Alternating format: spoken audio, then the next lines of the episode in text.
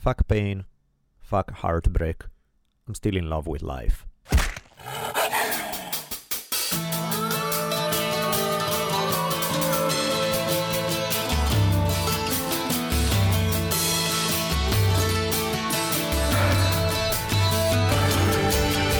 From the multicultural headquarters of the future capital of the free thinking states of America known as Los Angeles, this is the Drunken Taoist Podcast.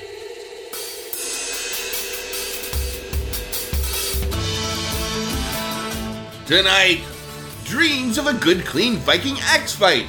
Baldness begats a Bible bear massacre. Adventures with whiskey loving Tinker Devil Cats. Being drugged to church by a woman you converted. And the story of a man with balls of steel willing to do the right thing to save 6,000 lives. Hey, if it wasn't eclectic, it wouldn't be us. And now, asking you all to spread the words that corporations are not persons, I'm Rich Evers. And my partner in crime, the savage philosopher and middle finger of the gods, Daniele Bolelli. As we invite you to lower the lights, batten down the hatches, and prepare to open your mind. For the Drunken Taoist podcast begins now. Welcome back, everybody. Episode 52 of the Drunken Taoist podcast. Back again for more awesome chatting with our pal Daniele Bolelli. Here we go. And we start off by saying a big thank you to the people who keep us on the air. Uh, and clothed. Indeed, Datsusara I'm sporting in this very moment. A Datsusara, what the hell is a hoodie? Is the Yeah. kind of thing that you get shot at if you're black and wear this thing in the around neighborhood. Yeah, it's a wholesome hoodie though, so you know, try not to get shot wearing it. But it's Because we're freezing now, because it's down into the 50s. oh my god, is that crazy? Uh, I hear that it's gonna climb back up. It'll be the 90s by the weekend, yeah. but if I may just real quickly, it rained for the first time here in Oh. probably 11 months. Oh yeah, everybody was outside begging the gods. Please more. giving- yes, Rain dances. Just yeah. and it's it's funny that if you haven't heard rain in a year, Mm-hmm. first of all, instantly recognizable. It's Mm-hmm. like everybody because the windows were already open because the wind was kind of blowing. It's like oh, it's coming, it's coming, in." and that shh begins. Oh, yeah, it's but awesome. it's so 3D and so. And the uh, petrichor, the, the, the scent that the ground gives off Mm-hmm. when it gets wet for the first time in a long time. My daughter loves because you know having grown up in California, she never see the rain. Actually, Southern California, Northern California, you see a bunch. Yeah. But in Southern Cal, where you never see the rain, she's ecstatic every time she it rains. She's so. This summer we're in Italy and it rained all the freaking time. There were like I don't know. We went through 15 thunderstorms in a few weeks. She was as happy as she could be, dancing in the rain, always going out and just being like couldn't get enough. Now, of course, I can't either now because I've lived here long enough. When I first, um, when I was living in Italy and it was like six months of rain in winter, I was not such a big fan of it. But I'm sure in Seattle, maybe mm, rain is not quite as popular. as Distance may makes the heart grow fonder without uh, without any question, man. Because it was like But then again, Tom Robbins, the um, um, best writer in the universe, Tom uh, is he lives outside of Seattle and he just loves the rain, which is, I guess, a good place to live then because it rains all the time. amongst the blackberry But- bushes. Yep, exactly. That's precisely. Anyway, it. just had to share. It was really kind of a funny thing how excited everybody was. Oh, yeah. And and we've been disappointed a few times over the past few. Like, oh, it's going to rain. It's like bullshit. They actually got one right, and when it did, it was a showstopper. It No. was like, wow. And no, we can't drive in the rain because it can never rains. I think you are now aware that we just lost 92% of our listeners who are now snowed under in a million places and they're like, fuck you guys. I hate you. You Just- and your stupid California sun. If And they haven't learned anything, none of this is about hate. You know, you need some sun. Come get some sun, man. We got plenty. The beaches are great. I remember when I was a kid in uh, in Italy, I saw this thing. There was a, I was watching some show that was taking place in Hawaii, and it was sort of a maybe it was a sporting event. I can't remember. Like, and it was middle of winter in Italy, brutal snow, heavy, all of that. And there was uh, somebody holding up a sign like "Cold out here is 91 degrees," and I was like, "Screw you guys!" But in any case, back to thank yous rather than screw yous. Yes, yes. So Datsusara with some great hemp gear. Um, onnit.com, O N N I T. With this is how my days are always starting with uh, the hemp protein shake. I throw in my day begins with a yogurt, which is not on it, a banana, which is not on it, that comes from the ground, and uh, or rather from trees, and some uh, Onnit chocolate hemp powder, and I throw it in there, mix it up, and get, I guess, the equivalent of a smoothie or something along those lines. That's breakfast every morning. So yeah, man, there's a lot of good products out there. Check them out on the Onnit website. And of course, a big thank you to Sure Design T-shirts, who constantly pumps out some of the wildest, craziest shirts in the universe. Very much fit in my aesthetic fashion sense, which is not exactly the fashion sense of what Italian from Milan, uh, you know, fashion capital of the world is supposed to be about, but fuck supposed to be about. Yeah, what are you gonna wear something like thirteen pockets on it or some shit? No, I think it fits very nicely to what you're I love presenting. short Especially design. it's your own shirts a lot of the time. How about that? Look at that! It's the Dionysian parade. Check what we got here. Dun, yes. dun, dun. So not only their shirt, which are amazing, and again check the website because it changes all the time, but also if you guys are in dire need of one of our shirts, either the old one with the logo of the Drunken Taoist, or the Dionysian Parade shirt, which will give you 20 minutes of staring at every single because there's so much happening. It's like where is Waldo except with drugs, sex, and some strange character showing up. But um, yeah, other than that, I think that was the best description we got so far of the Dionysian Parade. excellent. But um, anything else? Well, last, uh, real quick before we get going, Amazon link, please, please, please. For some odd reason, our listenership has increased and our use of the Amazon link has decreased. So if you guys can remember to use our Amazon link when you are shopping on it, deep, deep thank you. Uh, Christmas coming up, so if you're doing your Christmas shopping on Amazon, please remember us. I think the thing you have to remember is you have to click through the one on our portal on our website. Yeah. Like if you do your shopping and then click over, it doesn't catch it. Same doesn't catch it if you already have saved it in the cart. Uh, no, it has to be kind of a, new search. So uh, sorry if it's a pain in the ass, but that's how it goes. Thank you guys for supporting us, and let's get rolling.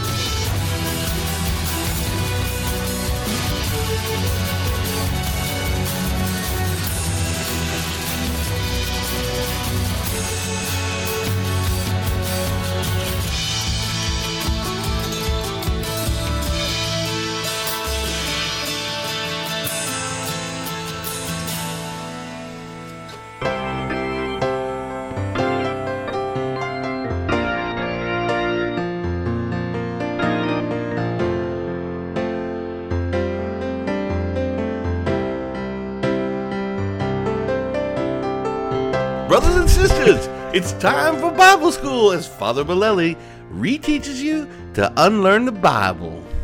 And we have a good member of our flock, Mr. Brett Stroll, wanted um, brought to my attention that there's a great story in 2 Kings 2 that's deserving of being told. And I remember reading this story quite a few times and always thinking this is a juicy one.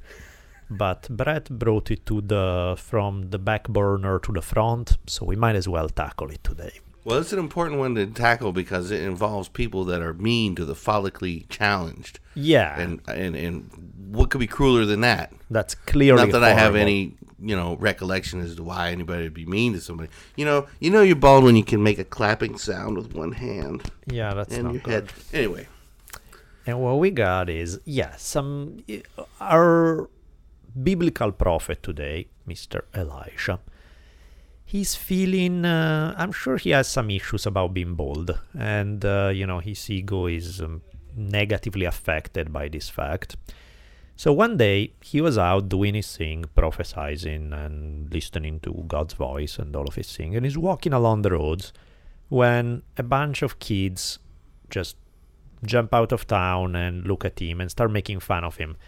Look at the baldy, look at that bald guy, ha ha ha. You know, they just played, uh, which is rather rude, right? you can hurt feelings like that. Yeah, that would not be nice. So, what's a good man of God to do when faced with such thing? I, my thought would be he would probably pull the children aside and say, you know, that's kind of hurtful, and you can make somebody sad being like that, and God will be upset with you if you. Almost exactly like that. Oh. Except Okay. that it also involves calling God's curse on them, and God's curse is going to immediately manifest itself in the form of two hungry bears who are going to come out of the woods, and maul the entirety of the 42 kids involved. So, yeah, kind of what you said, more or less. And uh, so, the moral of the story in this case, I would definitely say, is don't make fun of the bold man of God because hungry bears are about to dismember you if you do. The fact that you're a kid, definitely not an excuse. Where the hell did that come from? Seems like a fully appropriate story designed to instill the love of God in you. Uh, Or, or the fear of bears? Yeah, that too. But you know, you're probably if you're not dumb, you're probably afraid of bears to begin with. And uh, but yeah, making a point that don't make fun of old people who have gods here because some mighty curse can come down on you. Wow, that just makes me more nervous than ever.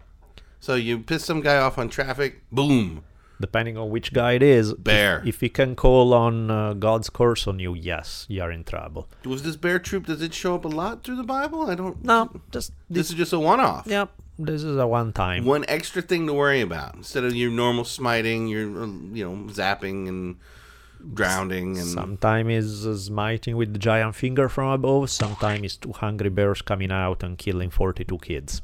In either case, the Bible, as always, seemed to be written by Quentin Tarantino. wow. All right, Kill Bill Volume Three, Two Hungry Bears. Oh!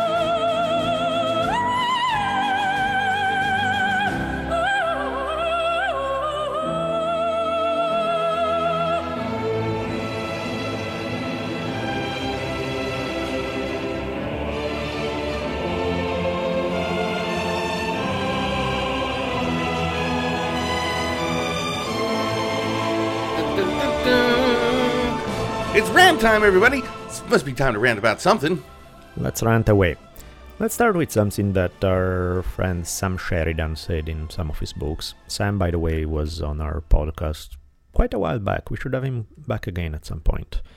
So check out the episode with Sam that we did way back in the day. It was always a fun chat. But one thing that he writes in one of his books is the fact that when dealing with some kind of crisis, having a mindset that's ready for worst case scenario makes a huge difference because it eliminates that denial stage when people are kind of in too shell shock to deal with what's happening. He's talking about sort of disaster kind of you know giant earthquake take place uh, fire apocalypse aliens invasion you know that kind of thing. Um, but really it applies to a lot of things is the stuff you're not prepared for the the bad scenario the and i don't mean prepare like you have to stock up on shotguns and food kind of thing. I mean mentally prepare for like that you i did not see that coming. Oh shit. And then you spend a ton of time in this denial of what's happening because you don't want to deal with the fact that something ugly is going on which makes you less effective at dealing with it and makes you ultimately probably more vulnerable on a psychological level to what's going on one of the things that Sam says is that having a mindset where you think about some worst case scenario and accept that as part of life and sort of be ready for how you're going to respond rather than dealing, why is this happening? You know, that's a big difference in your ability to handle it. And this reminds me a little bit of um, the classic of uh, Bushido, the sort of the way of the samurai that's known as the Hagakure, which is sort of the Bible of uh, of Bushido. Is this um, the whole book is about how samurais deal with death, how samurais deal with the fact that ultimately you you only control your destiny to a point, because something can always eventually happen that the other guy is a little better that you had sword fighting that day and your head goes flying off or you know things don't work according to plan It could be smiting day. And eventually you know Eventually it is. don't always work according to plan that's just the nature of the business right It's- Absolutely. none of us doesn't matter how good and smart you are you don't fully control everything around you and so what the Hagakure recommends is to well, the Hagakure is also a little morbid, let's say that, but one of the things that um, they recommend in the book is sort of to meditate daily about death. And being a samurai, he's meditating daily about being shot with arrows, being chopped to pieces with a sword, being thrown into, you know, all this. Basically, meditating on the worst case scenario where your ultimate nightmare is taking place things are not working out and you are in deep shit. And how do you deal with it? Which doesn't mean how you deal with it how you find a solution. It's like no i duck and no how do you deal with the fact that things are not going to go your way and it may even be in a very final kind of way is you're about to die and that's just where it goes his way is you don't control fully whether you're able to avoid defeat loss death or not but what you do control is how you're going to face it and the spirit that you're going to face it with. And of course, being samurai, they are big on dying with honor and dying with dignity and having the whole, you know, that's what a real samurai does. And there's something I dig about it that almost as a meditative practice, I think is interesting because then uh, it makes you appreciate everything a lot more. You know, coming to the place of acceptance of any moment something horrible may happen once you go over it in your head and accept it and deal with it, then you go on through the rest of the day and enjoy every single damn moment of the day. For Sun, one, sunrises and sunsets sure are nicer when. Uh... Yeah, it's like oh, I saw another one. Wasn't that nice? Yeah. You know. So I think there's something interesting about that. You know, we always read about meditation and as a very sort of picture happy unicorns, go to your happy place, and and there's nothing wrong with that. I think that's also useful. Well, I don't know about the happy. Well, maybe the happy unicorns do for you, whatever it works. But you know, if that works for you, great. I have no problems with that. But having some kind of meditative uh, visualization practice where you do deal with the dark, ugly aspect of life is not a downer. Is not to weaken you or make you feel like it's really just about, as Sam would put it, not being caught by surprise, not being suddenly thrown completely in a mental state that you're not ready to handle the reality that's facing you. And I think there's something healthy about that. So, on that note, go meditate on uh, demons chopping you to pieces with swords. Yeah, no first world problems. Not, and we ordered the Chinese food, and it was almost forty-seven minutes before it got here, and we were bit hungry for like thirty-five of those minutes. That would make me mad, but the um, no, there's. I think I even mentioned it in an episode. There was uh, a Tibetan practice that they used to do back in the day in Tibet was that um, as an initiation ritual, some of the monks would have to go to meditate by themselves in a graveyard. Except that graveyard in the night are already not the most cheerful place. Except that Tibetan traditional Tibetan graveyards were uncovered. The bodies are left there to rot. So you are in the middle of a bunch of rotting bodies where scavengers are constantly going through, and there are wolves coming around to munch on the bones, and they are meditating in the middle of it all. I don't suggest you go that far, but maybe a quick uh, meditative practice on the less kind aspect of life may Dri- actually drive through, out. drive through a bad neighborhood. Yeah, exactly. so that's the rant of the day.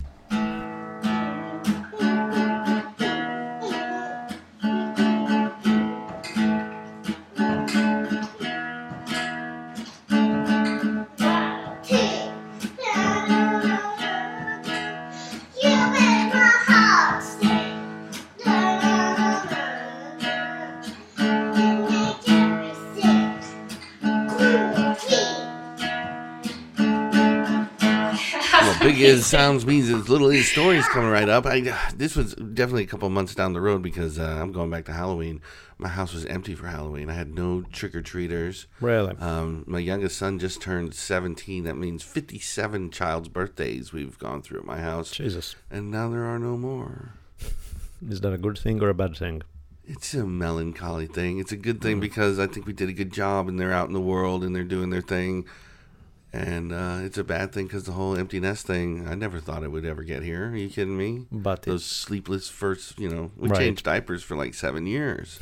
that's, uh, I'm sure that's what your kids want the war to know, but.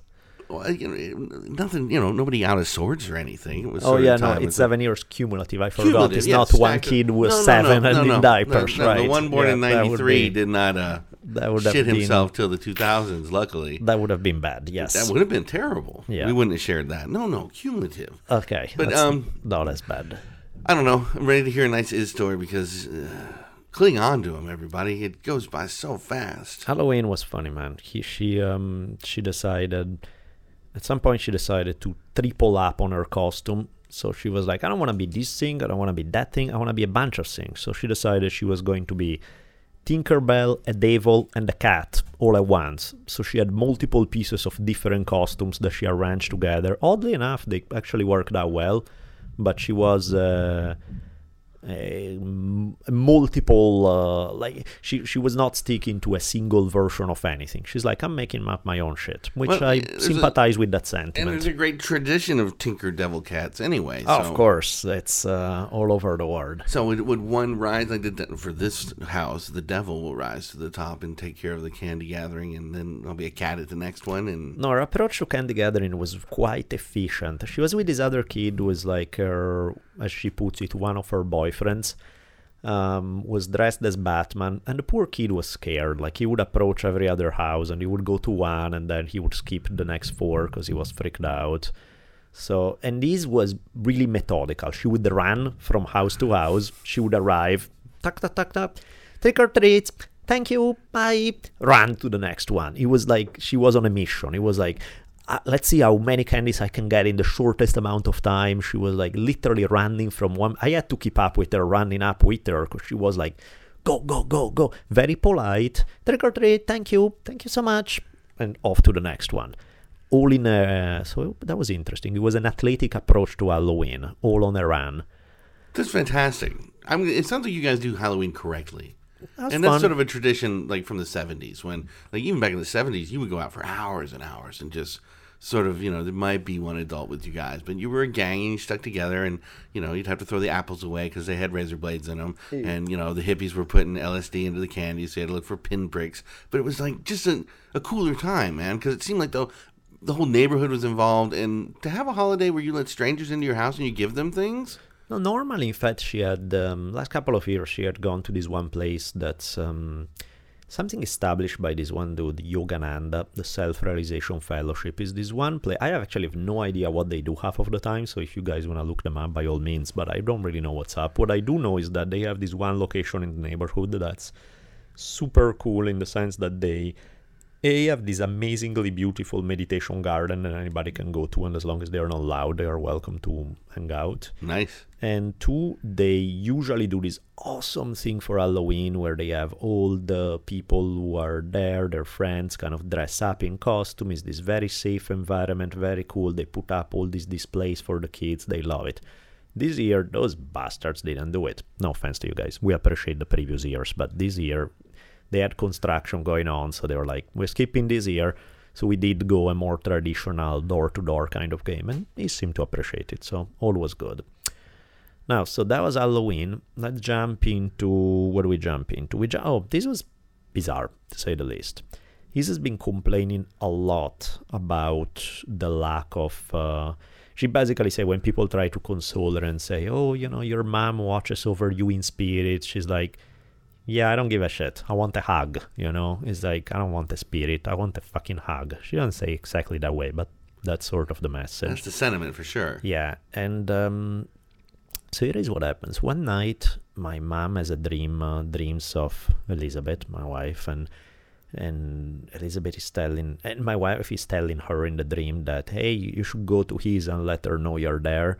And uh, and she's replying, yeah, but I don't want to wake her up. I don't want to freak her out. And she's like, no, no, you go and go for it. You know, it's like she needs it. And middle of I don't know this by the way. I'll find this out the next morning when she tells me. But it's like 3 a.m. or something, and I hear he's uh, screaming out for me. So I run up to her door, and I go in, and she's like super freaked out. She's so scared, and she's like, "There was a hand touching me. I felt this hand on me. It was touching me. Even when you were standing right here, when you arrived and you were at the door, I still felt this hand on me, and there was nobody." And I was like, so at that point, I figure I didn't know what was going on. I just grabbed her, and you know, usually she always sleep on her own. I don't want to encourage too much the.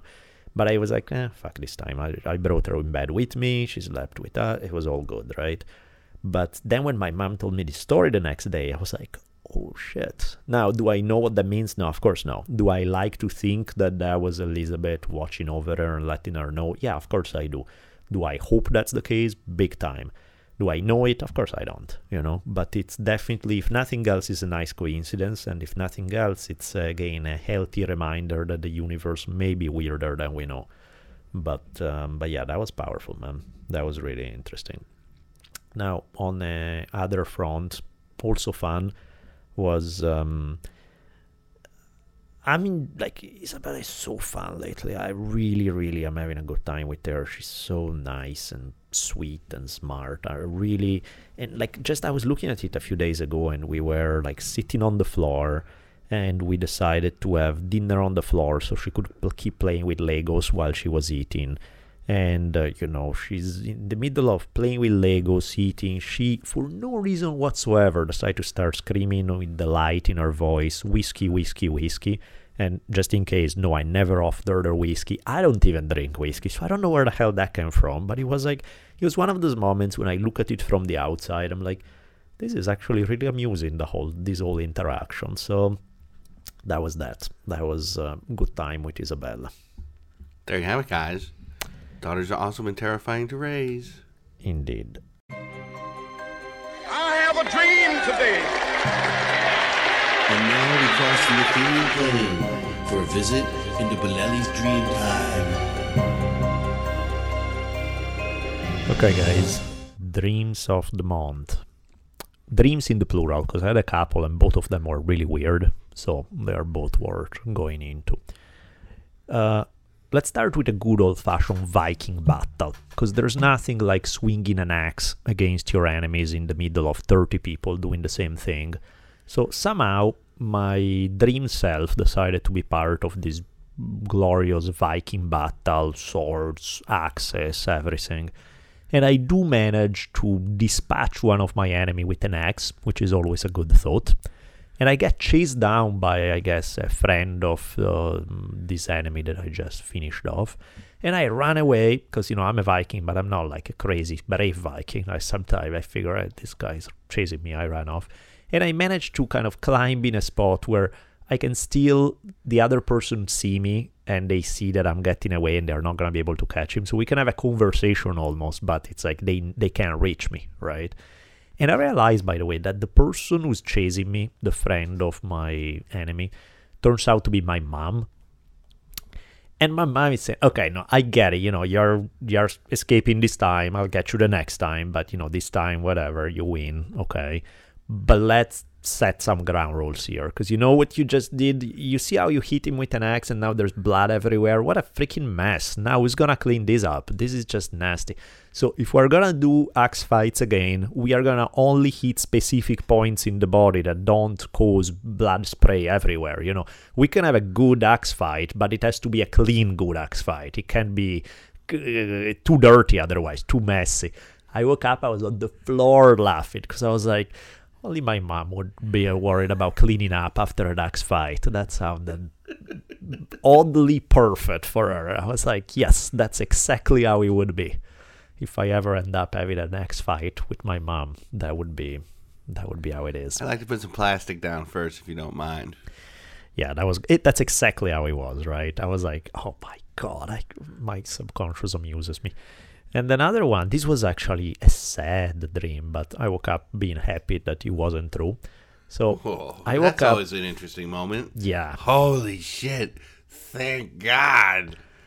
that's exactly how it worked because I dreamt that this crazed religious fundamentalist ran over Duncan Trussell in a truck, just ran him over and killed him because he was saying, and then was jumping up for joy, saying, I stopped the work of the devil. Duncan Trussell was working for the devil, so I stopped the evil one. And I was like, oh shit, Duncan's dead? That's terrible.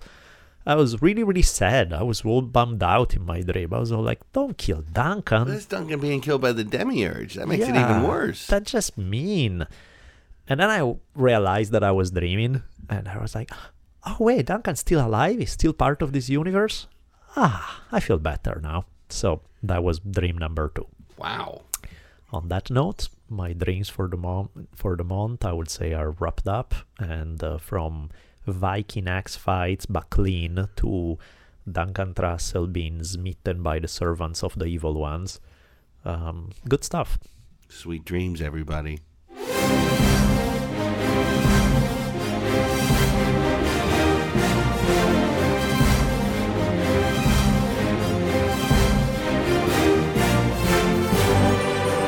Story time, everybody. Now, often we leave out of story time kind of rattled, maybe even a little sad. Not today. Excellent. It's a happy story then. It's a happy story. Now, to make it even weirder, I tend to have been accused of not being the Christian's best friend, and there's, you know, there may be a little reasoning behind that. But yes, I'm not traditionally been a huge fan of Christianity as an organized religion, that's for sure. At the same time, that does not prevent me from acknowledging some damn good thing when I see it. So the hero of our tale today is a very devout Christian, Japanese guy, which is highly unusual because Christianity hasn't really made huge inroads in Japan. A gentleman by the name of Chiune Sugihara. Chiune Sugihara is um, an interesting tale that you don't really hear that much about, but it's so damn epic and powerful. It may not start that way. He sound like he was a damn bureaucrat. You know, he was the vice cons. He he was the vice consul in Lithuania for Japan.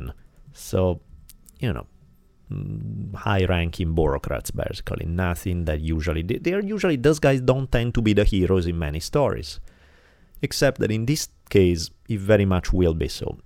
Here is what happened. He's the vice consul in Lithuania during right smack in the middle of World War II. Not a great time to be in Lithuania. No, probably not a great time to be in a lot of places, but definitely Lithuania was not high up on the list of happy places where to be. Now, what's going on in Lithuania is that there are gazillions of Jewish people trying to flee, being rounded up and sent to concentration camps, particularly from, uh, well, some obviously from Lithuania, some from Poland, some from Germany. There were a bunch of these places where people were trying to flee. And one of the problems is that in order to travel, you had to have the proper travel document, you had to have the visas and all of that. And these guys could not exactly appeal to too many authorities who would readily hand it up to them and, you know, get on the German bedside. So some of them were really, really struggling.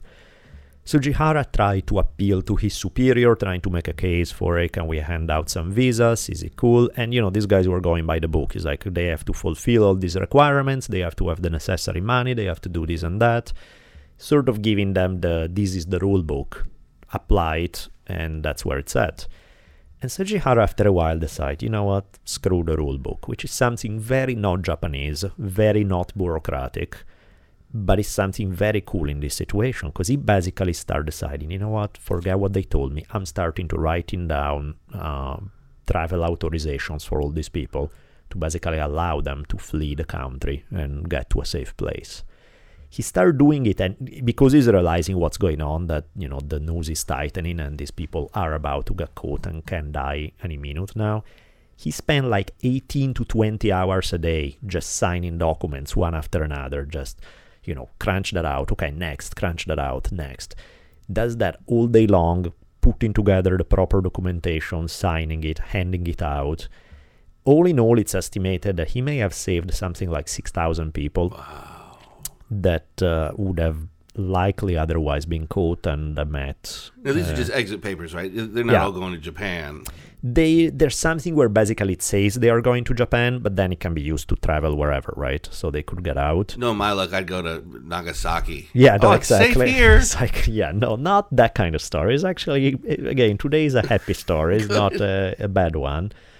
But, you know, by the end, again, there were times when he was running out of time. So he just stand out a blank thing with his signature and just, you guys try to figure out how to deal with it. And, you know, he did something insanely powerful. His superior never even caught on, like didn't see it. Because again, the, one of the funny things about bureaucracy is that nobody checks, and you know, he's like, "Hmm, whatever, we didn't see it. Well, especially with just insanity going on. I mean, it's a perfect time to just reel them out. What, they're going to go look at the records where they were burned down last night. So Yeah, exactly. There's, uh, but when you think about it, you know, the power of this guy's conviction, his serious balls of steel in going challenging the Nazis, challenging his own government, challenging the Japanese ethos of obedience and follow the rules, challenging the the atti- you know when you're a part of a bureaucracy, inevitably it's all about you know the rules and you have to you don't have the proper document you don't have to do this and that. He says screw you to all of it to end up helping an insane amount of people i mean think about the impact that he had on those 6000 people on their kids grandkids and everything else There would be no capacity to do anything like that today because you always have a computer in a way of well, let me check the file here let me check. Well, but this then sort again- of forging documents days are over. Not necessarily because it depends on who's gonna check. You know, all the technology in the world don't mean shit if you don't have people who look at it. You know, you can have the most advanced camera in the world that prevent people. How many people are you hiring to look through those cameras all day long? I mean, that's one of the funny things about technology, right? It's like technology is only as good as you have actually humans behind it using some of it. So who knows? Maybe there is room for that. Hopefully, we don't get to a place where it's needed. I just see in my mind, you know, 1942. These these papers are enough, you know. Oh, There's yeah. Not. Oh no, let me have a moment to look through my machine here to tell me if this is good paper or bad paper. That didn't exist. but nobody apparently he, he was all worried they're gonna check on him. Nobody check on what he did Well, when did he spill the beans? he um, when did the after story- the war eventually became and there's a quote of his. There's a wikipedia page about him that's very detailed and give a lot more info than i'm giving now. But there's a quote of him that is pretty intense. He says you want to know about my motivation don't you? Well it's the kind of sentiments anyone would have when he actually sees refugees face to face begging with tears in their eyes he just cannot help but sympathize with them. Among the refugees were the elderly and women. They were so desperate that they went so far as to kiss my shoes. Yes, I actually witnessed some scenes with my own eyes. Also, I felt at the time that the Japanese government did not have any uniform opinion in Tokyo. Some Japanese military leaders were just scared because of the pressure from the Nazis, while other officials in the Home Ministry were simply ambivalent. People in Tokyo were not united. I felt it silly to deal with them. Um, so I made up my mind not to wait for their reply. I knew that somebody would surely complain about me in the future, but I myself thought this would be the right thing to do. There's nothing wrong in saving many people's lives. The spirit of humanity, philanthropy, neighborly friendship, with this spirit, I ventured to do what I did, confronting this most difficult situation.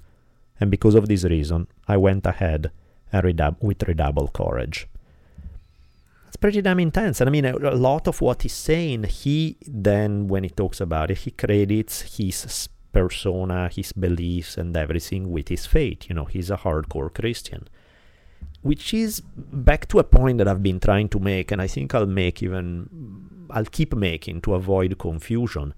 I have nothing against uh, anybody labeling themselves just about anything. You know, I have nothing, I have issues with the theology of certain traditions, but I don't know what that means for you as a human being to identify with that. You know, being a hardcore Christian may mean, uh, you know, crusades, chop off the heads of the infidels kind of thing.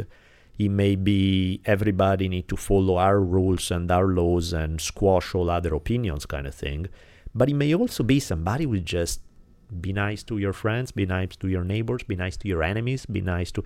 That's also just as Christian. I mean, you had like in the 1600s in New England, you had the Puritans who were really hardcore and squashing dissent and all of that. And you had the Quakers who were the most pacifist people in the world who only made fair deals with Indian tribes, at least in the beginning, and all of that. So they were both Christian, so telling me Christian doesn't mean shit. It's like there's uh, there are very different kinds. Same way as telling me just about anything. Tell me Muslim, tell me Jewish, tell me Buddhist, tell me now some theologies have in them seeds that are considerably nicer than others in the sense that in some theology there's there's something that Sam Harris was saying when talking about ISIS and the Islamic State and so on. He was saying, look, if you look at what the Islamic State is doing, it would be very hard for anybody to read the Buddhist scriptures and find any quote attributed to Buddha that would justify that. You could look in the Quran and find something that justify that. Now, that does not mean that there's a million other messages in the Quran that go right against that, but it means you can at least find some theological seed there to draw a connection. Um, some religions are easier than others to turn in a really dark, ugly fashion. That doesn't mean that that's the truth of the religion. I'm saying that there's the ideological seeds are there that you can, if you selectively only focus on some and ignore others, that's the outcome you can come up with. Christianity, clearly there's been a ton of horrific things happen in human history due to Christianity. But then there are also guys like this. You know, that's why I don't care about labels. I'm interested in the human beings behind them. It's like, what does your being Christian mean? Pat Robertson being Christian? Ooh, yike. Uh, Chiune Sugihara being Christian? I like you. I have no problem with your Christianity. These not words. Absolutely, because that's what it's about. Is all the theology in the world doesn't mean shit unless you apply it in life. And when you apply it in life, I'm interested in the actions, exactly as you put it. I love that our friend Malala, Malala the girl from uh, Afghanistan, Mm-hmm. Nobel Peace Prize, Mm-hmm. and her message is unbelievable. She said if she was confronted by the same people that shot her again, she would tell them slim- simply, "Before you shoot me, I want your daughters to be able to go to school too. now do as you want to me." Yeah, I still think I would shoot them, but again, she gets the Nobel Peace Prize and I don't. Well, so remember, may there's the liberal versus the progressives. You know. Yeah, the sometimes you, to turn the other cheek is a Yeah. little little too far sometimes, and I agree with that. And I actually didn't really put that together till until Cenk helped us with that. That was uh. Yep, he had a very good point on that one. In any case, so, So to credit Jesus-like kind deeds, have at it. credit where credit is due. If that's your way of being Christian, I'm all for it.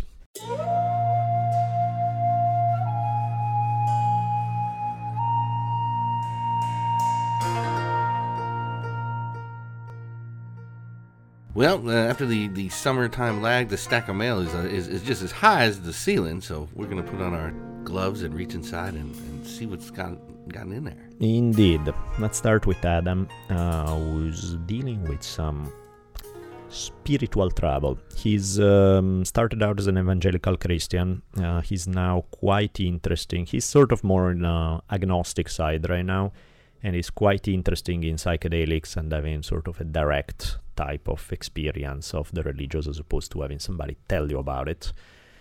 And, uh, you know, tried weed for the first time last year, loved it, thought it was a great help, even not just purely as a get rid of stress, but also as really just in terms of spiritual experience. And uh, he's again quite interesting in experiencing some more with plant medicines and so on and so forth. Problem is, his wife not so on board with it. She's pretty. He actually converted his wife to Christianity, and now she's, she's way stuck. more hardcore than he is about it. So you know they still go to church. He's not exactly thrilled with it. He's doing more for her than nothing. But um, part of the problem is that she clearly is not a big fan of the whole psychedelic route, and that's where he wants to go. And I mean, it sounds like he has Adam has his own answers because he's saying, "I don't really want to go behind my wife's back." Yes, you definitely don't. I mean, there are two solutions there.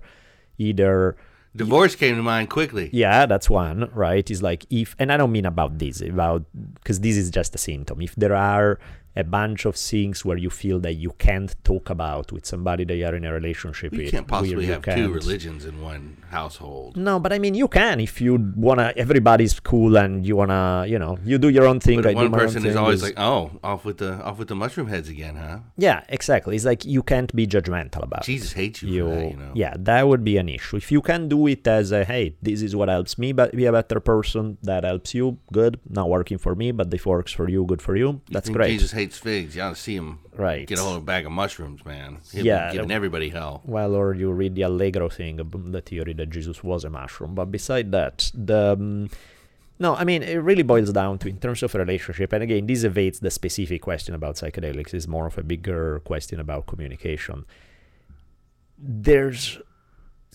i think it's very easy for a lot of people to get into a relationship where you know you start compromising a little bit because inevitably you do in some kind of relationship and then you compromise a little more and a little more and a little more until the whole game becomes an element in which you're constantly cutting off pieces of yourself hopefully metaphorically in order to fit in the relationship Getting that Sunday morning shave has got to hurt when you know that I don't do this shit. I'd rather just stay in bed for a couple more hours and here we go again. And I introduced her to it all. Yeah, I mean the whole point is I- you can't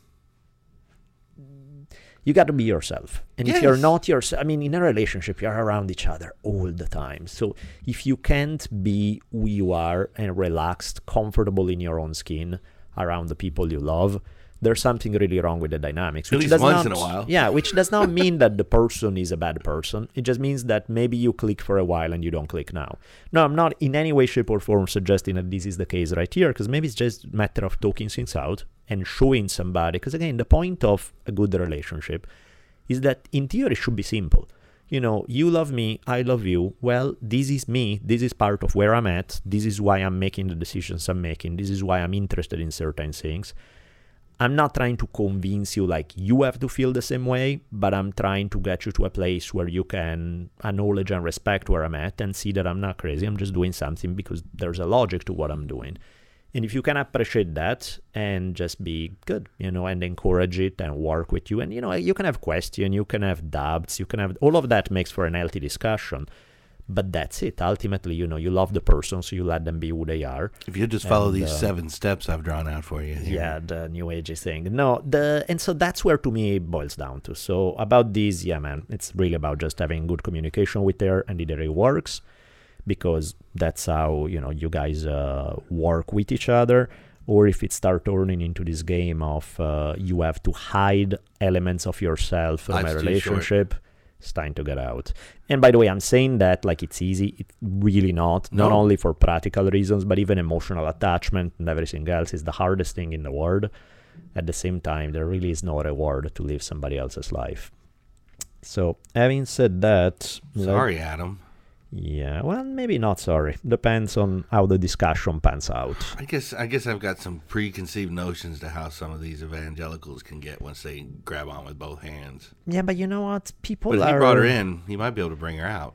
not only that, but not not even necessarily because my thing, like to me, those labels don't mean crap at the end of the day because it's made of you know even like uh, evangelical Christians. There are millions of people. They are not all from the same mold. They are what bring them to that is such different stuff that just because the I may recoil in a horror from the label doesn't mean that that specific human being cannot be actually a pretty cool human being and while we may have some deep differences we can't have a conversation where we come to a place of love respect and acceptance you know so who the hell knows you know it depends how she is you know evangelical christian unfortunately doesn't tell you much is what does that mean It do paint a picture though. yeah, it definitely start heading in a certain direction, but again, there's so much variation that it's hard to generalize. All right, she's nice. She's not Sarah Palin. We'll find out.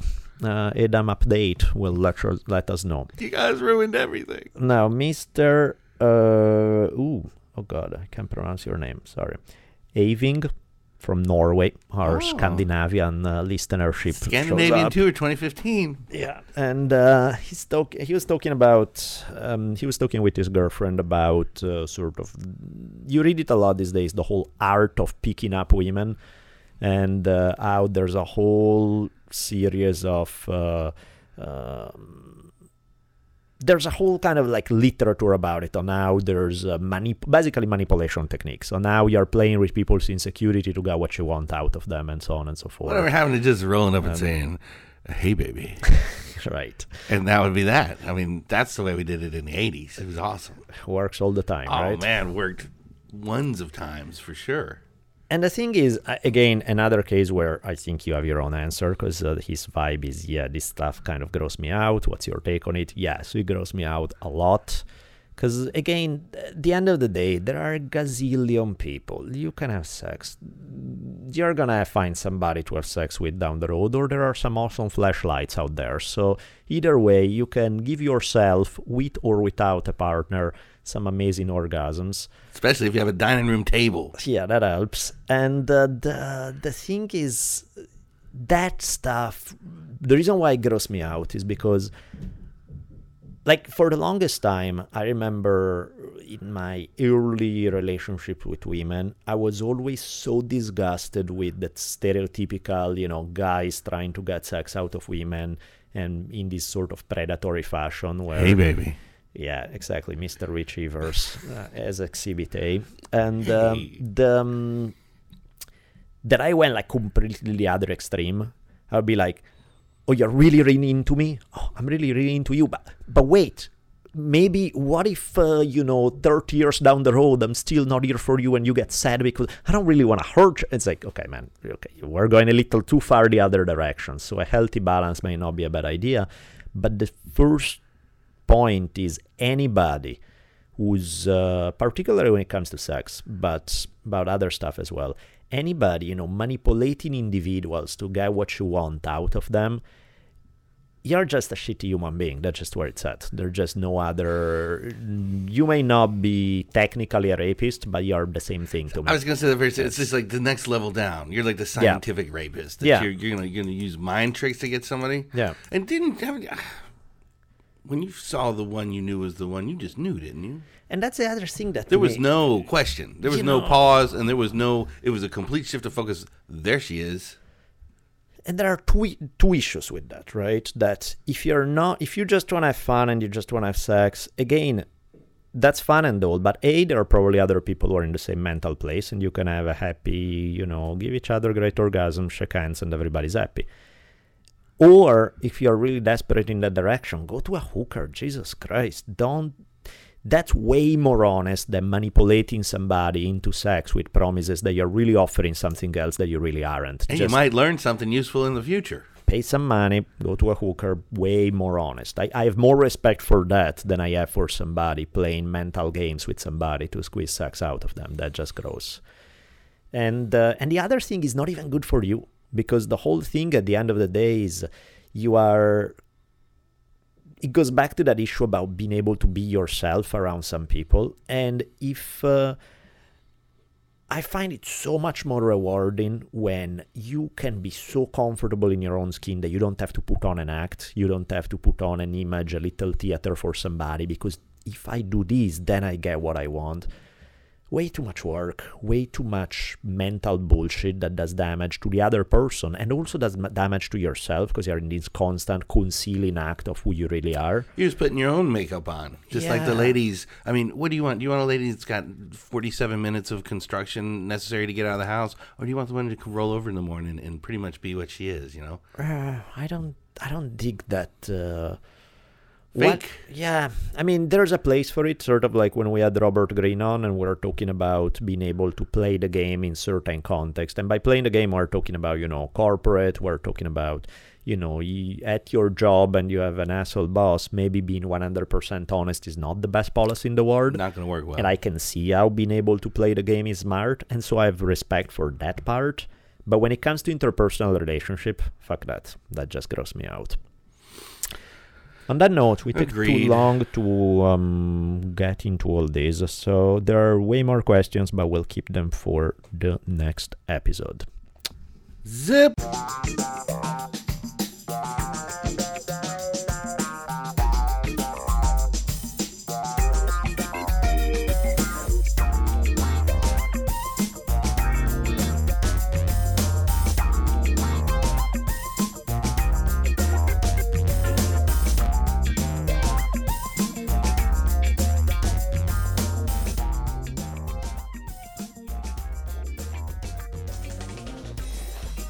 The other day that these um, it's it's my son's friend, but we kind of know our parents, the the parents pretty well. Uh-huh. And uh, their next door neighbor, old man, came running over.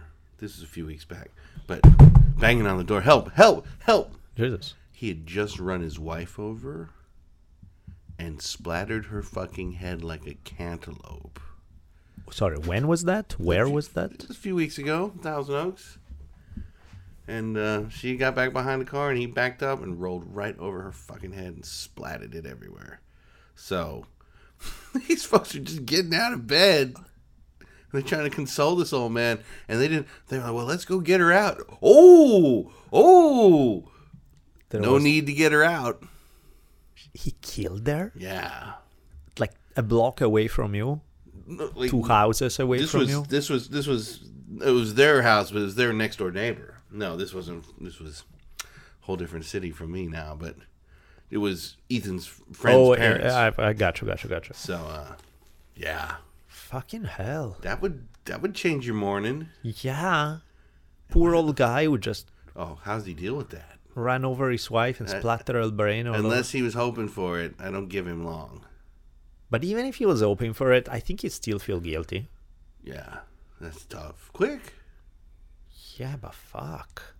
So he just hit her down and then just to make sure, just Or- pass over her I think he with- was just backing up, didn't know she was behind him, and knocked her. She falls all the way right under the tire, and Jesus. it popped like a grape and sprayed brains everywhere. Oh my god, that's an awful You're story. gonna be out there hosing that shit down later that day. I mean, who's responsible for that? Yeah. Old man, get her to spray your damn wife's brains off my fucking driveway. That's a horrible story.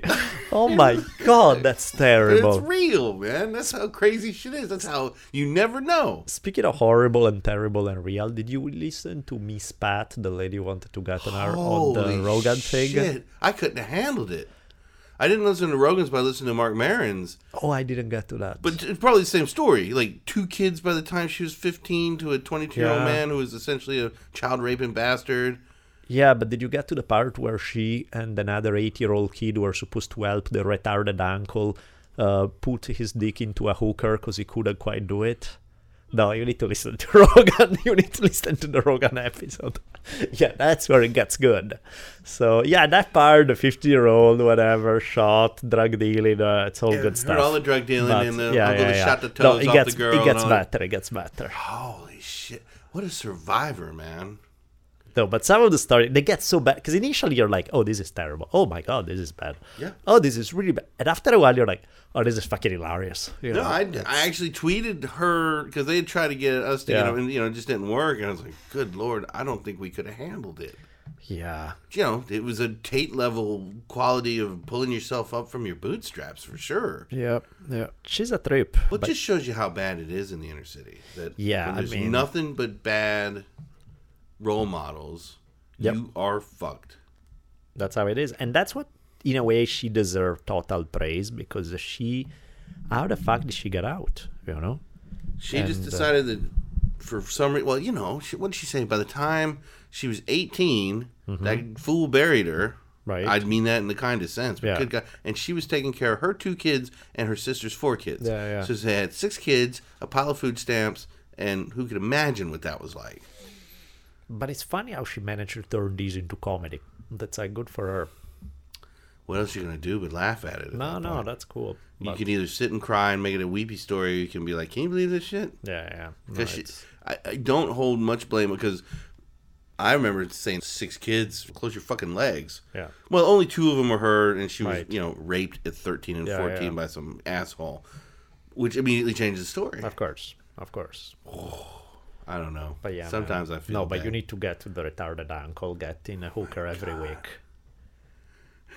That because that's got to be gold. So check it out on Rogan. eight years It's- old. Yeah, that's good stuff. It's a little early for me.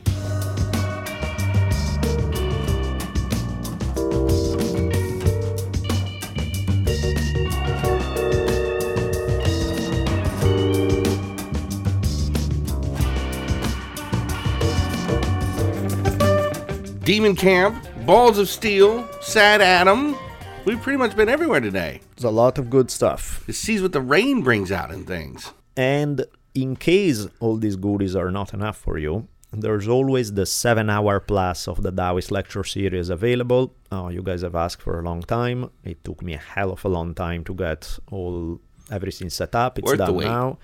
So yeah, if you guys check it out, it's at danielebolelli.com under store. Uh, you can get it right there. If you have, there's any problem with the downloads or anything, just email me at bodhi1974 at yahoo.com in case you can figure out what my letters are in my strange English pronunciation. Just I'll put, you know, my email is in the episode notes and you can just email me straight. Uh, thank you to Daisy House for providing our soundtrack. Um, where are we at with Kiva? Kiva doing good? continues to, to be awesome. I actually uh, had the, the neat time where you get paybacks from, you know, I have several 30, 40 loans now. So when you get $2 from a bunch of different people, it's time to hand it out to another person. Nice. And it's just nice how it balloons up. And, you know, some of these, it's funny, the, uh, the top two lenders are a group of agnostics who outlend the Christians by like $3 million. But they millions and millions of dollars these folks give out.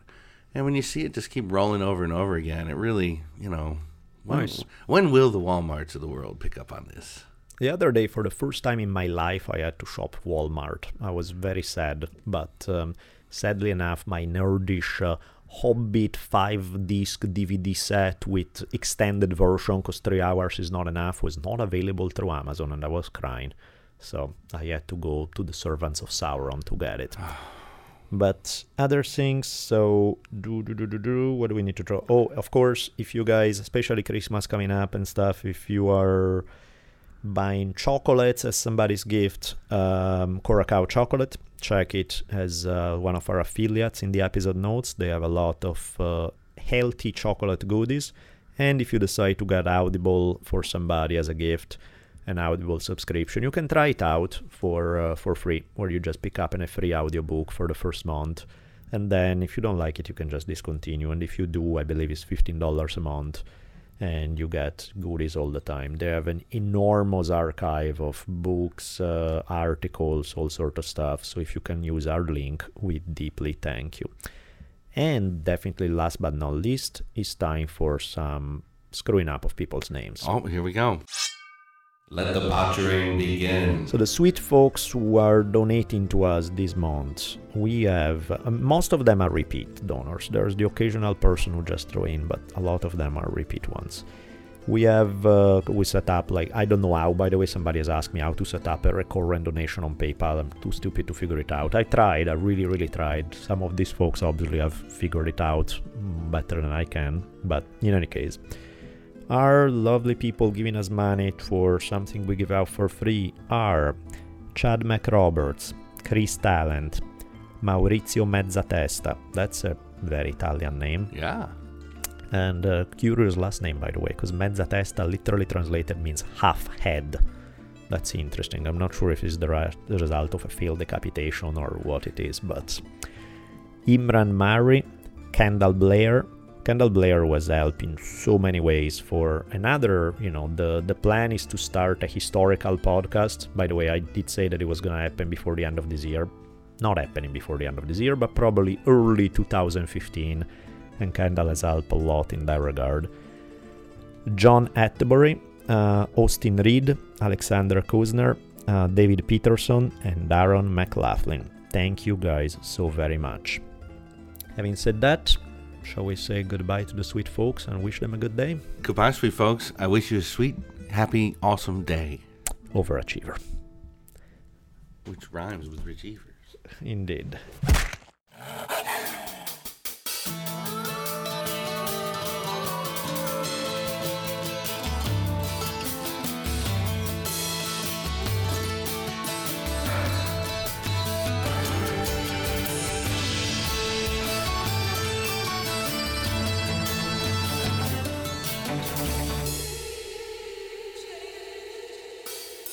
And so ends another awesome episode of the Drunken Taoist podcast. Be sure to keep your ears peeled for another mind expanding episode coming soon. We'll be tweeting you as soon as they come out. You can keep track of Daniel at D Bolelli. That's D B O L E L L I. And you can find me on Twitter at Richimon1. That's R I C H I M O N, the numeral 1. See y'all soon.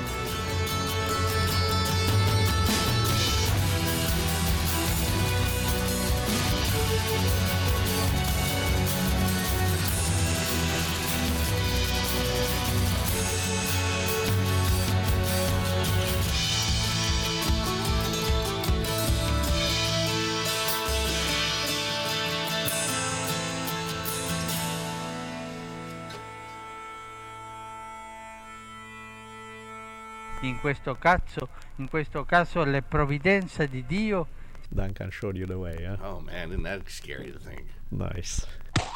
So don't kill people, do that instead.